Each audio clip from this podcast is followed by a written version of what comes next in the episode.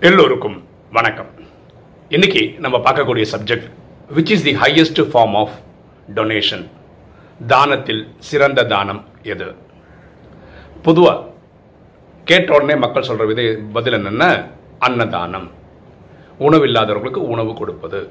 கண்டிப்பாக இது ரொம்ப சிறந்த தானம் தான். அதில் சவுண்ட் டவுட்டே கிடையாது. அதுக்கப்புறம் என்ன சொல்கிறாங்கன்னா ரத்த தானம் கொடுக்கறது. யாருக்காவது ஆப்ரேஷன்லாம் நடக்கும்போது ரத்தம் தேவைப்படும் போது ரத்தம் டொனேட் பண்ணது அப்படின்னு. நான் என் இளமை பருவத்தில் ஒரு பதினஞ்சு முறை கொடுத்துருப்பேன். என் தம்பியும் அந்த மாதிரி அதுக்கு அந்த டைம் கொடுத்துருக்கோம். நாங்கள் நிறைய பிளட் டொனேஷன் கேம்பும் ஆர்கனைஸ் பண்ணி கொடுத்துருக்கோம். இது அது சின்ன வயசில் இருக்கும்போது பண்ணது. டயபெட்டிஸ்னு வந்ததுக்கப்புறம் நான் பிளட் டொனேட் பண்ணது இல்லை ஏன்னா அதை அவங்க எடுத்துக்க மாட்டாங்க அப்படின்னு சொல்கிறாங்க அதனால் நான் பண்ணலை. அதுக்கப்புறம் உறுப்பு தானம். கரெக்டாக இப்போது கிட்னி ஒருத்தருக்கு ஃபெயிலியர் ஆகிடுச்சுன்னா இனி ஒருத்தர் வந்து எல்லார் உடம்புலையும் ரெண்டு கிட்னி இருக்கும். அந்த இப்போ வந்து ரிலேட்டிவ் ரிலேட்டிவ் மேட்சிங்காக இருக்கணும் இல்லை ஹெல்த்தியாக இருக்கணும் இப்படிலாம் இருந்தால் கிட்னி கூட உடல் உறுப்புகள் உயிரோடு இருக்கும்போது கொடுக்கறது உயிர் சரீரம் விட்டதுக்கப்புறம் எடுத்து கொடுக்குறது இந்த மாதிரி உ- உறுப்பு தானம் அது பண்ணலாம். இதுவும் தானம் தான். ஸோ பரமாத்மா இதை பற்றியெல்லாம் என்ன சொல்கிறாருன்னா சப்போஸ் இந்த மாதிரி ரத்த தானம் பண்ணுறீங்க அன்னதானம் பண்ணுறீங்க உடல் உறுப்பெல்லாம் கொடுக்குறீங்கன்னா அடுத்த ஒரு பிரிவின்னு ஒருத்தர் இல்லையா அன்னதானம் பண்ணவங்களுக்கு என்ன ஆகும்னா அடுத்த பிறவியில் இந்த உணவுக்கு கையேந்திர கஷ்டம் அவனுக்கு வரவே வராது. அது ஒரு பிரிவுக்கு இல்லை ரெண்டு பிரிவுக்கு அப்படி வரும். ஓகேவா அதே மாதிரி உறுப்பு தானம் பண்ணுறவங்களுக்கு வந்து அவங்க உறுப்பு பக்காவாக இருக்கும். அதாவது உடல் ஹாஸ்பிட்டலுக்குன்னு போக வேண்டிய அவசியம் அவங்களுக்கு வராது.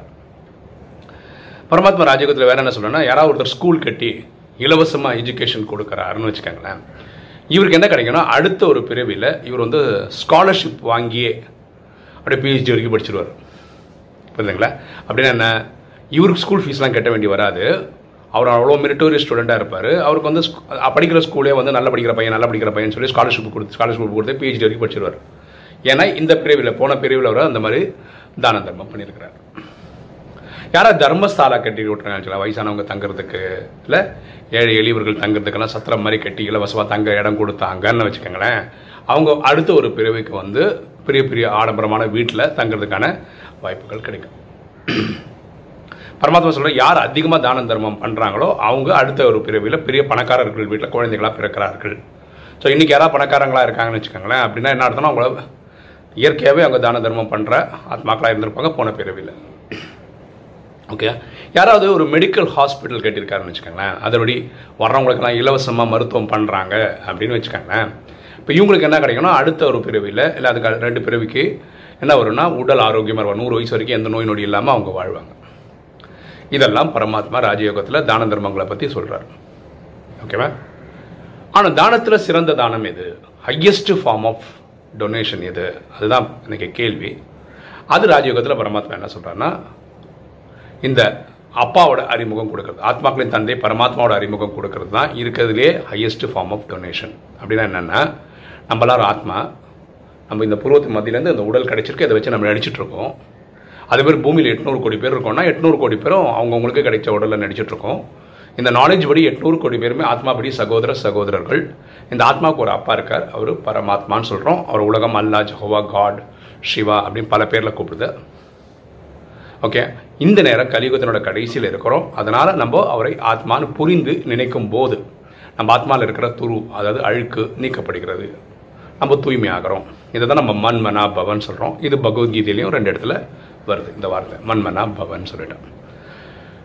இந்த நாலேஜை கொடுக்கறது பரமாத்மாவோட நாலேஜ் கொடுக்குறவங்களுக்கு ஒரு பிரிவு ரெண்டு பிரிவு கிடையாது. இருபத்தி ஒன்று பிரிவுக்கு வருது. சத்தியுகத்தில் எட்டு திரேதாவில் பன்னெண்டு இங்கே சங்கமத்தில் ஒன்று அப்படி கூட்டிங்கன்னா இருபத்தொன்று பிரிவுக்கு உங்களுக்கு ரிட்டர்ன்ஸ் கிடைக்கும். இப்போ தானம் பண்ணும்போது பிஸ்னஸ் கூட பாருங்களேன் எப்படி பிஸ்னஸ் தேர்ந்தெடுக்கிறாங்க? நல்ல ரிட்டர்ன்ஸ் கிடைக்கணும். இல்லை கன்சிஸ்டண்ட்டாக பிஸ்னஸ் நடக்கணும் நிறைய வருமானம் வரணும் நிறைய பேருக்கு வேலை வேலை வாய்ப்பு இது மாதிரிலாம் யோசிச்சு தானே பிஸ்னஸ் ஸ்டார்ட் பண்ணுறோம் அதே மாதிரி தான தர்மம் பண்ணும்போது கூட எந்த தானம் பண்ணால் உங்களுக்கு திரும்ப நிறைய கிடைக்கும் அப்படின்ற மாதிரி பார்த்து பண்ணுறது புத்தால்தனம் தானே? ஸோ அதில் பெரிய புத்தால்தனம்னா இதுதான். பரமாத்மாவோட அறிமுகம் கொடுக்கறது தான் பாக்கி எந்த தர்மம் பண்ணாலும் நீங்கள் வந்து எல்லாம் பண்ணணுங்க. அதில் டவுட்டே கிடையாது. ரத்த தானம் பண்ண வேண்டிய இடத்துல பண்ணணும் ஆர்கன் டொனேஷன் பண்ண வேண்டிய இடத்துல அன்னதானம் பண்ண வேண்டிய இடத்துல எல்லாமே பண்ணணும். ஆனால் மெயின் ஃபோக்கஸ் வந்து இதுவாக இருக்கணும். இறைவனுடைய சேவை செய்கிறதா இருக்கணும். ஏன்னா அது ஒரு பிரிவில் ரெண்டு பிரிவில் இருபத்தொன்று பிரிவு வருது. இன் டர்ம்ஸ் ஆஃப் கல்பா பார்த்தா அரை கல்பத்துக்கு வருது. இன் டர்ம்ஸ் ஆஃப் இயர்ஸ்னு பார்த்தீங்கன்னா ரெண்டாயிரத்து ஐநூறு வருஷத்துக்கு உங்களுக்கு ரிட்டர்ன்ஸ் வருது. இதில் ரொம்ப ரொம்ப ரொம்ப முக்கியமான விஷயம். இந்த சேவை பண்ணுறவங்க தான தர்மம் பண்ணுறவங்க கவனிக்க வேண்டிய ஒரு விஷயம் என்னென்ன அதுக்கு ஒரு சம்பவம் சொல்கிறேன் பாருங்களேன்.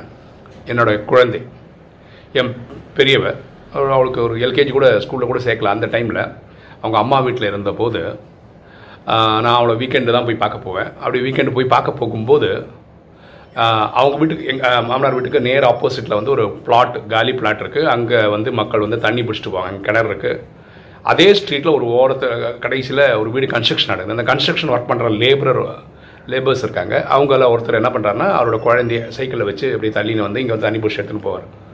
அவர் கொண்டு வரும்போது அவரோட கை குழந்தை கூட்டுவார் என் குழந்தையோட வயசு இருக்குன்னு வச்சுக்கோங்களேன். எல்கேஜி அந்த சேர்க்குற வயசு அந்த வயசு தான் இருக்கும். அந்த குழந்தை வெறும் ஜெட்டி தான் போட்டிருக்கு. ஒரு பெண் குழந்தை. கூட்டிகிட்டு வரார் தண்ணி பிடிச்சிட்டு போகிறார் எனக்கு இந்த காட்சி பார்க்கும்போது என்ன நினைச்சுன்னா நம்ம குழந்தையோட ட்ரெஸ் கொடுத்தா நல்லா இருக்குமே அப்படின்னு என் ஒய்ஃப் கிட்ட என் குழந்தைகிட்ட சொன்னோன்னா அவங்களும் ஓகேன்ட்டாங்க நான் அவர்கிட்ட கேட்டேன் சார் நீங்கள் வாங்கிப்பீங்களான்னா கொடுத்தா வாங்கிக்கிறேன் சார் நாங்கள் கொடுத்துட்டேன். அவங்களும் வாங்கிட்டாங்க போட்டுக்கிட்டாங்க.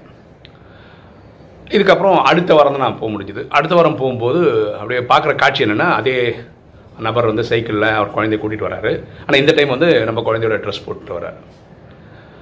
அதை பார்க்கும்போது அந்த குழந்தைக்கு ரொம்ப எடுப்பாக இருந்தது ட்ரெஸ்ஸு நான் உடனே என் குழந்தை கூட்டு வாங்க வாங்க சீக்கிரம் வாங்க எங்கே வேணேன் அங்கே பாரு உன் ட்ரெஸ்ஸை போட்டு அந்த குழந்தை எவ்வளோ அழகாக இருக்கா பாருன்னு அப்போ என் குழந்தை சொன்ன விஷயம் இதுதான். எல்கேஜி கூட படிக்கல ஞாபகம் வச்சுக்கோங்க. அப்போ அது என் ட்ரெஸ் கிடையாது. போன வாரம் கொடுத்துட்டோம் அதுக்கப்புறம் அது அவளுது. அவள் ட்ரெஸ் போட்டு அவள் வந்திருக்கா அது அவளுக்கு நல்லாயிருக்கு அவ்வளோதான் எனக்கு விளையாட போகணும் அப்படின்னு போயிட்டான். எனக்கு அப்படியே சிவில் அரைஞ்ச மாதிரி இருந்தது. இவ்வளோதாங்க நாலேஜ் இதுதான். நீங்கள் தான தர்மம் பண்ணிங்கன்னா உங்கள் வலது கை கொடுத்தது இடது கைக்கு தெரியக்கூடாது. புரியுதுங்களா?